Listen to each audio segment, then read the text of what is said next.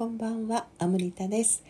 今日も1時今日は過ぎてますね。真夜中のしっぽりしっとりトークになるでしょうか。最近ライブ配信や YouTube の動画を真夜中近くにやっているのでなんかテンションがまるで昼間であるかのような感じになっていて。ちょっと前はね年末とかは多分結構しっとりな感じでやってた気がするんですけど自分でも後から聞いてみるとテンション結構高いなみたいなねそんな感じがしてますけれど今日はね割と最近には珍しく盛りだくさんの日でしたね。今朝はあのあ今朝じゃないねお昼かあのいわゆるビジネスの交流会というようなねものに、えー、久しぶりに参加をしてあのとってもねあの良かったんです。あのそこでね新たに知り合わせていただいた方ももしかしたらこれをねあのこのアムリタっていうか早川っていう人はどんな人だろうって、えー、これアップしたら聞いてらっしゃるかもしれないんですけど本当にねあの温かいあのスペースも暖かかったしとってもねいらしてる方たちも暖かかったんですよね。私あのあんまりねもう本当に名刺というものを持ち歩かなくなって久しくて、まあ、若い人たちはねビジネスやってる人もそういう人たち多いですけどね本当あのスマホで Facebook とか LINE とかでその場でねつながるっていう方が多いのであまりねあの名刺も持ち歩かないし本当はあまりもうお話もする前からいきなり名刺交換っていうのはちょっとねちょっと抵抗があるんですよね。やっぱりまずは人間としてあの出会ってからあの名刺をね交換するという方が私は性には合ってるんですけどまあでもそういうねあの出会いが目的っていうとなんか変な響きですけどそういうね目的であの開かれる会ですからやっぱり名刺交換っていうのがやはり日本ではね大きいんでしょうね。私も久しぶりにね名刺をあの持って行ったんですけどまあそういうわけであのちゃんとした名刺じゃなくてね自分の本名も書いてないみたいな 何をしている人なのかもよくわからないような感じの名刺だったんですけどまあ、でもね本当にやっぱり同じそういうことをしてもあのその場をね作ってらっしゃる方のあの考えとか価値観とかがすごくやっぱり場に出るんだなと思ってあのとってもね楽しかったですね。また是非あそこのあのスペースにはあの横浜ホップさんあれ合ってたかな？なんかもうちゃんと名前を覚えてられたかな？あのまたね是非伺いたいと思ってますしね。あの活用をねさせていただけたらありがたいなと思う場所との出会いでした。でそこからすごくあの実家が近いもんですからあの久しぶりに久しぶりでもないか年始にね行ったからあの施設にね入っている父親あの認知症なんですけれどももう重度のね認知症で入ってるんですけれどもその父親の見舞いに、えー、行きその後はあの一人であの住んでいる母親の、まあ、これも見舞いみたいなもんですけれどに行ってあのご飯をね食べさせてっていうとあれですけど、まあ、あの私はねあのそんなにお腹は空いてなかったんですけど、まあ、夕食をね食べてもらって帰ってきたという一日でした。父親がねあの認知症で、まあ、重度だっていうことで、まあ、施設に入ってもらっているんですけどもね。もうもちろん私のことは全然わからない。わからないんだけどなんとなく何て言うんだろうね。このねあの表面ではないところでは分かってるような感覚がするんですよね。で結構ねまだあのまだっていうか彼があのまだその病気になる前は全く喋らなかった人なんですけどこの認知症になってからはすごくよく喋るようになって、まあ、その他にもねいろんな背景があってもうびっくりするぐらい私の知っている父親では亡くなった。いい意味で亡くなったんですよね。笑顔をたくさんするしね。それでもやっぱりねあの全く椅子から立ち上がろうとしないとかね。あのなんかこうしてほしいと思うことにはもう絶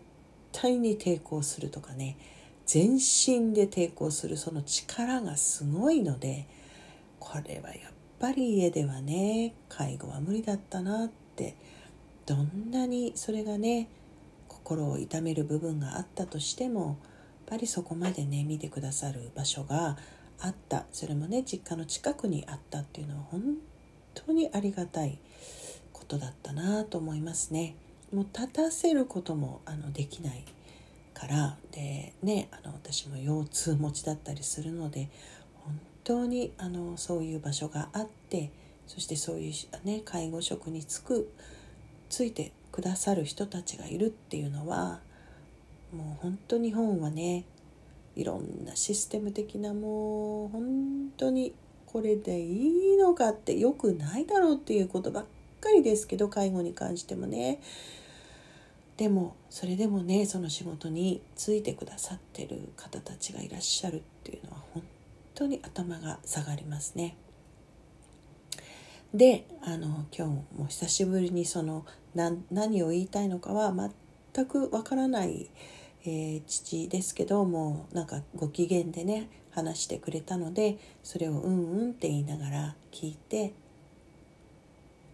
でもなんか面白いこと言ってたな。なんか時々ねびっくりするようなこと言うんだけど何だったかな。なんか私の持っているバッグを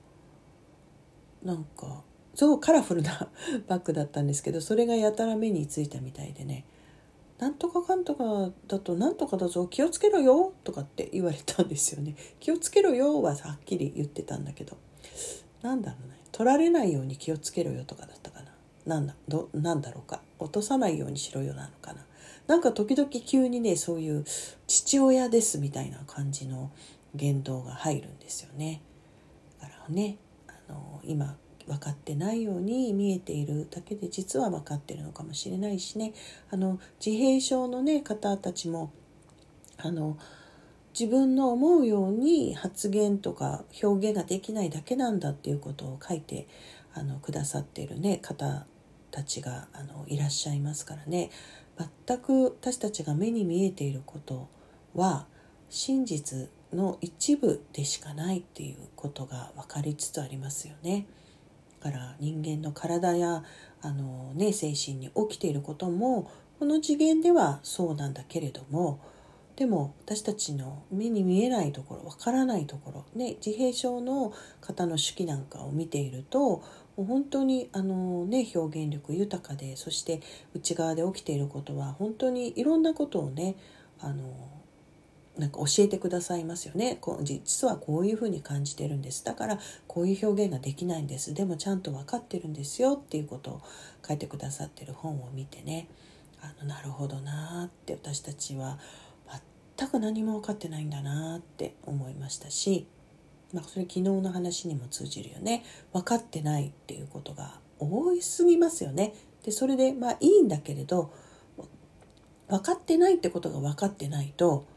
これはまた問題ですよね。で認知症の方たちに関してもあの、ね、あの介護職についてらっしゃる方のツイッターとかなんかで前も拝見したんですけれどもあの実はいろんなことが分かっているっていう分かっていたっていう感じの発言とかね文章を突然あの認知症の方が書かれたりとかねあの突然なんかいつも「ありがとうございます」自分でも何だったっけなあの文章は。自分でもどうしてこんなに分からなくなってしまったのか分から分からないんです。っていうなんかことでね謝るような文章を書かれたことがあったと。で表面上はそんなことすらもう絶対に分かってないだろうっていう感じにしか見えなかったということでね。その介護職の人がとっても驚いてあのちゃんと分かっているっていう前提で患者さんに接するようにしようと決めたというねお話がありました。父を見ていてもそうなんじゃないかなって思いますよね。もしかしたらもっともっといろんなことを分かっていてでも思うようにそのあの表現が出てこないとかねあのそういうことはあるのかなと思います人間ってねやっぱりまだまだ分かっていない可能性がたくさんあるんだと思いますねいろんなあのまあそれをあの今の現状を嘆くって意味ではなくねこれからそういうことがどんどん分かってくるのかと思うと楽しみではありますよね。実はっていうこととか